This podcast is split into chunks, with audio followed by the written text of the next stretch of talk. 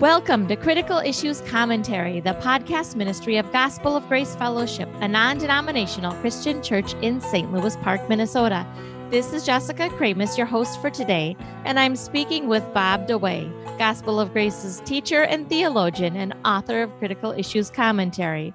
Now, we're kind of coming off a little recording break for the two of us. You have heard over the last eight weeks from Pastor Eric Dalma, and his messages on the tale of two cities the world builds babylon. So we hope you enjoyed those and we're glad to be back recording. If you've been listening for the last few months you've heard us mention that we are going to do a series on prayer and we are going to do a series on prayer. But as we have studied and talked about this we've realized there are a few foundational issues that we really think you need to understand before we tackle that particular series. So, you heard our series on Providence a couple months ago. We are actually going to start a series now on the priesthood of every believer. That is one of those issues that if we don't have right, we really aren't going to understand prayer either. So, we are going to spend, I would guess, probably six or eight episodes uh, talking about the priesthood of every believer. And then we will be back with the series on prayer, and we're going to talk about some false teachings. We have the Priscilla Shirer book. We have a book by Dutch Sheets, and I think that will be a really good series. So, the priesthood of every believer. If you want to read an article on that, we do have one at cicministry.org. The issue number is 133 The Priesthood of Every Believer How Luther Recovered Biblical Priesthood. So, this is a really, really important topic. Let's start with defining the priesthood of every believer. Yeah, the reason this was so important at the time of the Reformation was that Roman Catholicism that Luther addressed and started what we call the Reformation, had a series of hierarch or uh, excuse me, a hierarchical system that mediated between God and man. Okay. Not unlike what most of the pagan religions have. And the priest determined whether your sins are forgiven.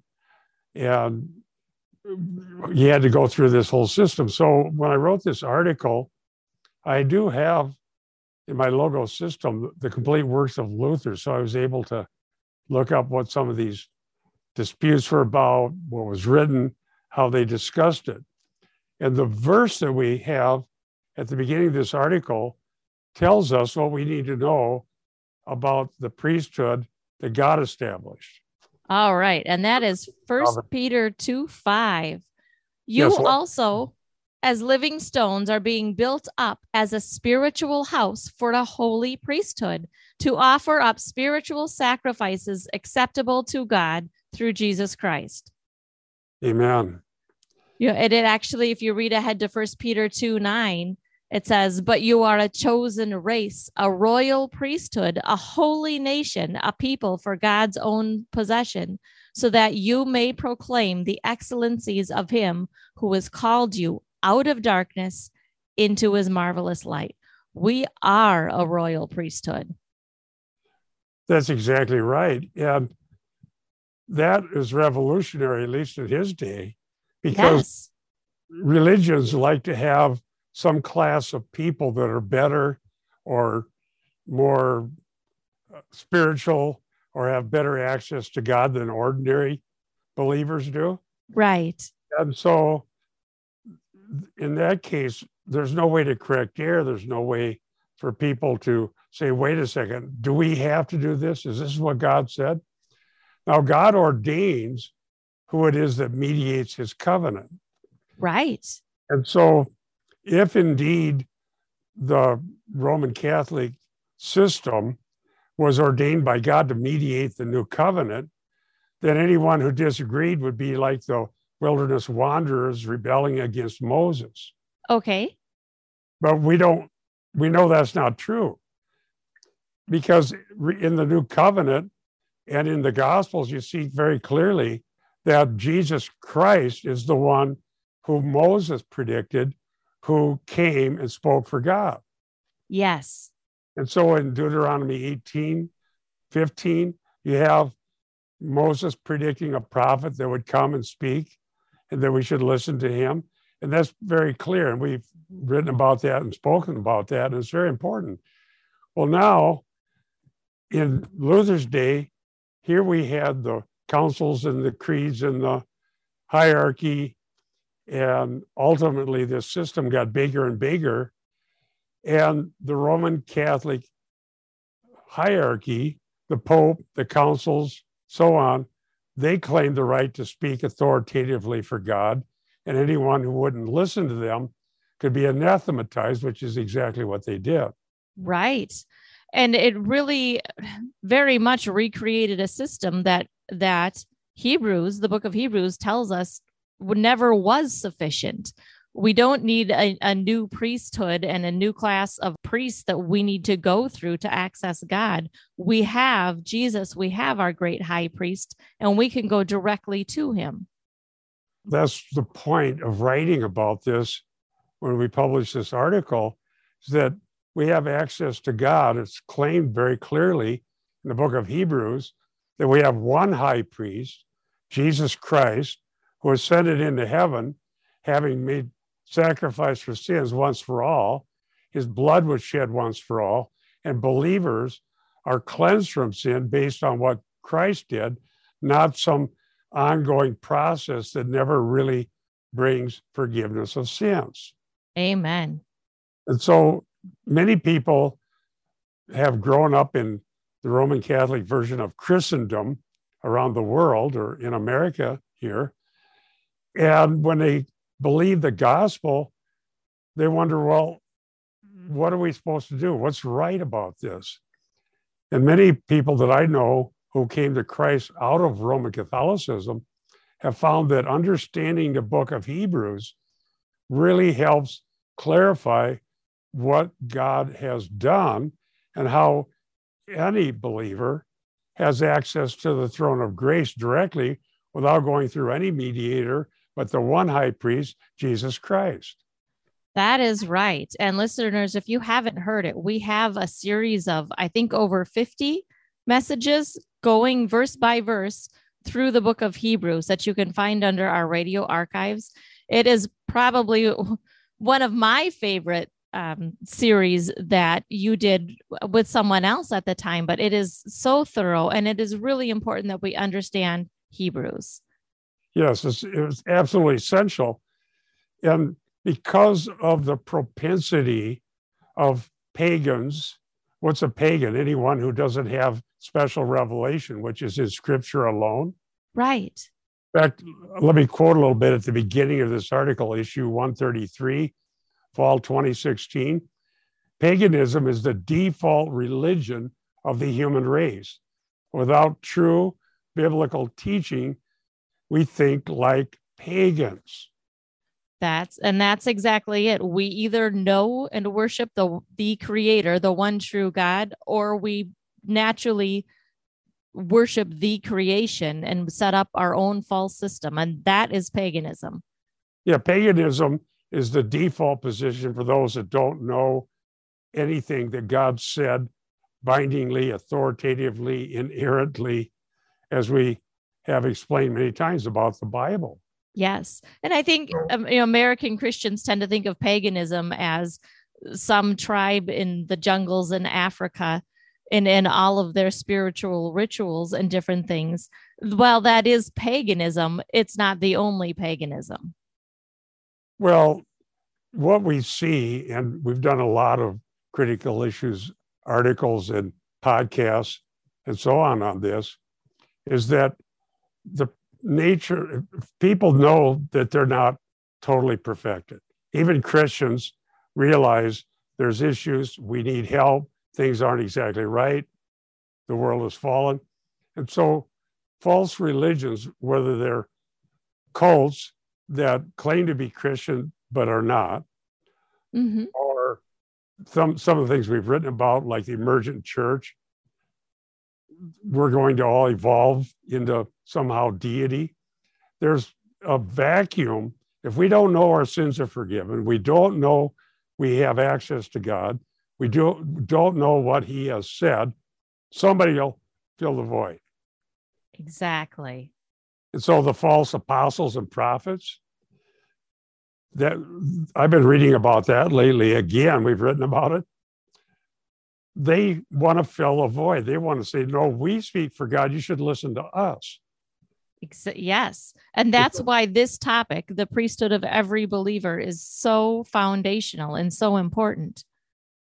Right. And so, as we've been doing this research about prayer, I ran into this. And if we don't realize that God hears us because we are part of this priesthood, then somebody else will step in and say, Well, you're not doing it right. Listen to me, I'll give you the secret, or we'll be the ones that mediate between you and God.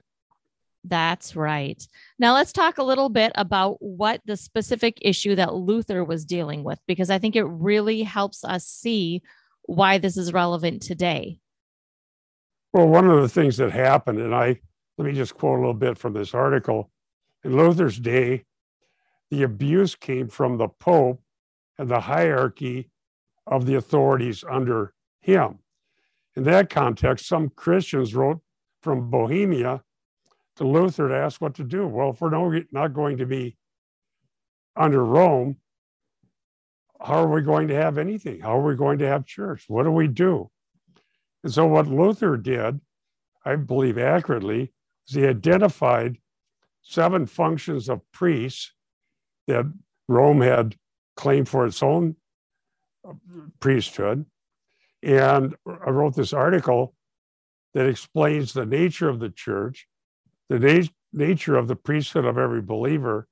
And as you go through the scriptures, you find out you don't need any earthly priesthood because we have direct as, access to God and we need to go to God on his terms, not on the terms of man made religion. Right. Now, and I want to just qualify that a bit. We aren't saying that there's no need for pastors and elders who teach the word of God that are, you know, in charge of our local churches. We're talking about something different here. What God has ordained for the church is the scripture, mm-hmm. priesthood of every believer, local fellowships, binding and loosing based on scripture alone, elders, deacons, and so forth, but not this hierarchy. And there's no one, there's no one who can say, I know what God said and what this passage means. And you can't ask me any questions. You can't challenge me. You can't even discuss it. I spoke, you listen, you obey. And if you don't, God's going to come and get you. Right. That's yeah. the issue that Luther was dealing with. In your article, you mention a specific church that had written to Luther because of an issue with the Catholic Church. What was going on there? Yes, this was from Bohemia. Let's just cite that. In Luther's day, the abuse came from the Pope and the hierarchy of the authorities under him. In that context, some Christians from Bohemia wrote to Luther to ask what to do. The Pope was making them send people to Rome at their own expense and pay tribute to have authorized priests to head churches. Oh, wow. And so his answer was the biblical doctrine of the priesthood of every believer. And Luther claimed that Rome, the Roman Catholic priesthood, was illegitimate and comprised of the unregenerate. Luther didn't sugarcoat things. No, he did not. And actually, it's fun. He is literally fun to read. Yeah. And it it's just a riot the way he didn't hold anything back. And so, in order to comfort them, can you imagine that for centuries, they had before the Reformation, it was this hundred year war. Who's there were all these intrigues, yeah, and abuses, this doesn't mean no one had faith in God, but they wanted to know how can we be saved? How can we understand it? How can we know that God hears us? How do we know our sins are forgiven? And they didn't have a system to do that because of the abuses. Okay. the priesthood of every believer isn't just for people in that day, hundreds of years ago. It's true today. And dear ones, if you believe in Christ, and he, uh, Hebrews 4:16 says that we have access to the throne of grace to find mercy and help and that we need timely help. Someone will step in and say, Well, you're not doing it right. You don't know how to pray. You don't listen to the right prophets. And ultimately, they recreate some other abusive system. Exactly. And so that's why we're doing this as we're preparing to teach about prayer. We've been reading books that are very popular in prayer, and they do the same thing. Right. We need their method so that we can be victorious Christians. Well, it's easy to portray yourself as some great person of God who's hearing from God and tell miracle stories. Look at what God did through me, and look what I heard, and look what happened. And so we'll get to that. We've been reading that, and it's utterly abusive, utterly, yes. because it denies that every believer has access to the throne of grace, that God in his love and his mercy hears us, that God in his omniscience can hear the prayers of all the saints around the world praying. No human could do that. That Jesus Christ, who proved his, his priesthood by his own claims. His blood was shed once for all. He predicted that. He rose from the dead. He ascended to heaven. Psalm 110 and verse 1 says he sits at the right hand of the throne of the majesty on high. Hebrews 4:16 says he hears us. And so if we can't even get that right, if we can't believe that, then somebody will step in. Yep and they'll say, Well, you don't know how to pray properly. Even the Lord's Prayer is abused. Right. We did, we did an episode on that. Oh, last summer, I think, and it was hugely popular. And it, it just really sh- shows how people have distorted something as basic as the Lord's Prayer. That's true. And how can this happen? Well, the more honest we are, we realize that we're not perfected, we're not glorified, and everyone has troubles of some sort or another because we live in a fallen world. And it's easy to say, well, if you had a better way of doing this, then you get better results. Yes. And it just doesn't work that way. And that's why we need these promises. We need to know that, as it says in scripture, Jesus ever lives to intercede for us if yeah. we have our savior interceding for us we don't need somebody's book on how to have a victorious prayer life well i see these books that say the secret of effective prayer right so immediately even from the title this is not biblical. Because the secret things belong to god. What's revealed is for us. So what has god revealed? Well, you need to learn the secret by digging around and finding fanciful ways to understand things. So, whether it's the abuse in Luther's day or the abuse of the New Apostolic Reformation and their super apostles that claim to speak for God, or the there's always someone saying, I have some power and status and victory that you don't have and you'll never hope to have unless you join us and let us tell you what to do. Or you can believe the word of God. You can understand what God has said, and we can gather whatever size group and together open the scriptures. And the Holy Spirit has inspired the scriptures, and believing what God said accurately is more powerful than any great man of God who has all the secrets. Exactly. Exactly. And so uh, the abuse is endless. And every time there's a lot of difficulties in the world, the abuse gets worse. I'm seeing that now. Some of us have been around. I've been a Christian for 50 years. And whenever things get really shaky in the world, the abusers rise to the surface and start pounding on the flock. So, how does understanding the priesthood of every believer help prevent and restrict some of that?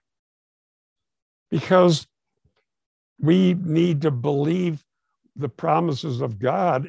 And when we go to Him, Hebrews 4:16, just that in the bigger context that Jesus already died for sins once for all. His blood already was shed once for all. You don't need more sacrifices. You don't need some sacrificial system. You don't need new apostles and prophets. The biblical ones are the foundation of the church. Jesus Christ, the cornerstone.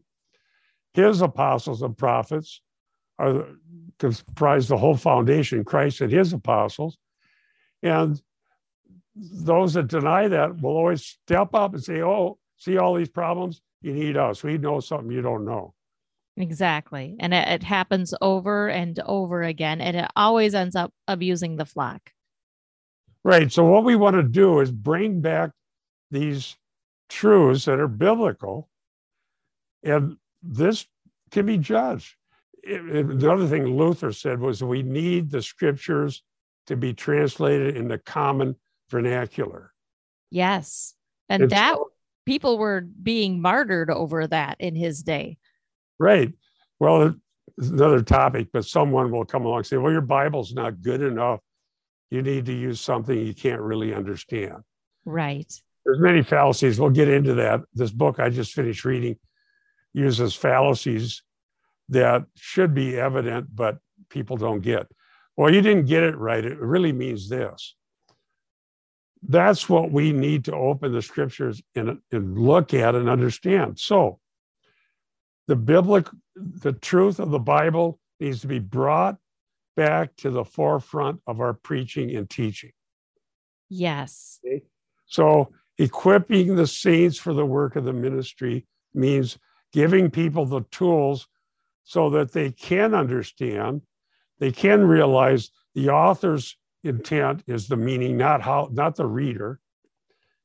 And we can help each other understand better. If someone has a reading that's clear, that helps us see what the author meant, we can all learn and grow.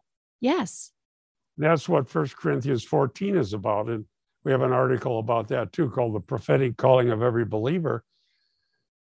And the better educated we are in understanding the Bible, not what somebody said about the Bible, but we can learn, we can grow. Yes. So in that absence, the Bohemians that asked this question, they didn't know what to do because if Rome didn't give them priests and they were out in the dark. Right. And you know, you say in your article that a concomitant teaching of scripture alone is the priesthood of every believer if we have the scriptures, we can read them, we can know what they mean, and we should naturally come to the conclusion that we are a holy priesthood, that we can know and understand God's word. We yeah. can approach Him in prayer. We can build one another up and edify each other without building a complex system where only certain people you know you have to go pay tribute to have a priest to come back and, and run your church. That, that's we can't find that in scripture.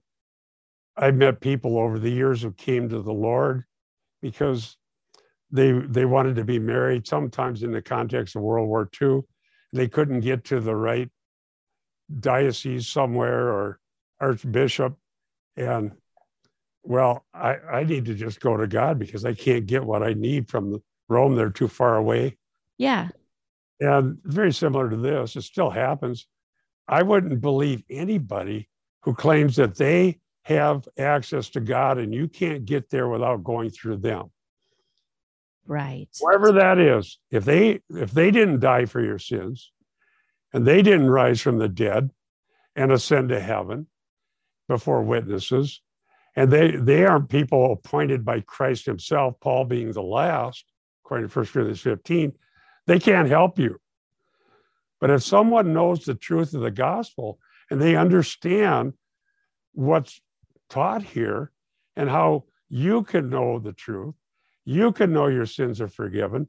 You can go to the throne of grace and find help. And God's not going to say, well, did you go through Joseph Smith or did you go through the Archbishop or did you do this or did you do that? He hears us. Amen. Amen. It's not right to say, well, I'm holy. I, I hear from God. I have more miracle stories than you do. So that makes me special. It's not right. And the book of Hebrews would really help us. The first thing we've got to lay as a solid foundation Christ is the one high priest. That's right. And we will come back next week, and that will be our topic. Let's give our listeners, though, a little preview. We keep mentioning these, these functions of the priesthood. What are the seven functions of the priesthood that apply to all believers? Okay. I happen to have them. I did this on a the other day, just sort of an overview, but the first one is the ministry of the word. Okay the ministry of the word. Anyone who understands the truth of the word of God can teach the word of God to their family, to one another, they can gather in groups. And so the ministry of the word is the first one. Okay. Second one was to baptize. By the way, since we are going over this, there's many things that Luther ultimately taught that I don't agree with. Yes. But if we believe what he taught about the authority of Scripture and the priesthood of every believer, we can discuss and debate whether his doctrine of baptism was correct or not. That's right. So we're not saying Luther had it right, just join him and do whatever Luther said, because now you have a new pope. Right. We're saying do what, what Luther said in regards to the priesthood of every believer and judge the doctrine that Luther taught. Right. Well, there were people that were concerned well, maybe I was baptized by the wrong person and now my sins are not forgiven. That's addressed in First Corinthians. I preached on that recently. So that's number two. Okay. Administer communion. All right. Lord Supper.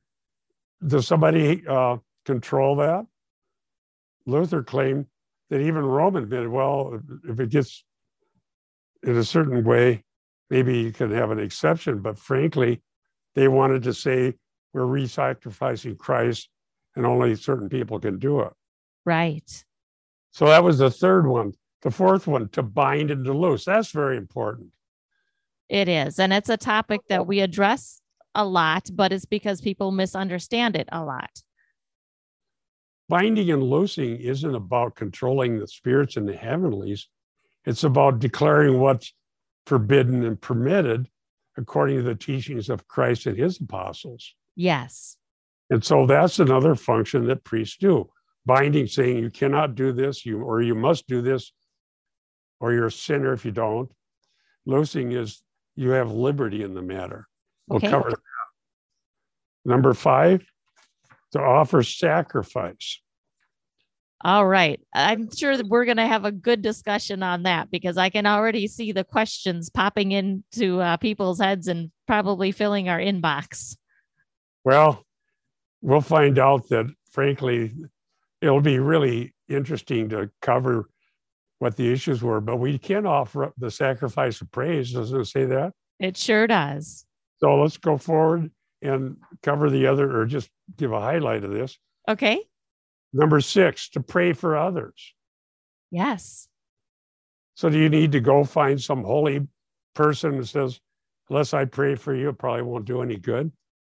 Nope. We can go directly to the throne of grace. And we can pray for one another under Christ as Christians. And it's a blessing to do so. Yes. And number seven, to judge doctrines. Okay. This you'll find is very good follow up to the article we published on creedalism. Okay. The reason it's important is that many Protestant groups have said, well, we've determined what the true doctrines are and which ones are important. And we've already figured it out. So you just submit to that. Well, now we're back not able to judge doctrines. Exactly. So we can't have that. All right. We are out of time for this edition of Critical Issues Commentary Radio. You can access this episode and many others, as well as years worth of articles at the website, cicministry.org. While you're there, click on contact and send us a message. We'd love to hear from you. We want to encourage you all to stand firm in one spirit with one mind and strive together for the faith of the gospel. For Critical Issues Commentary, this is Jessica Kramasz and Bob DeWaay. We'll see you next week.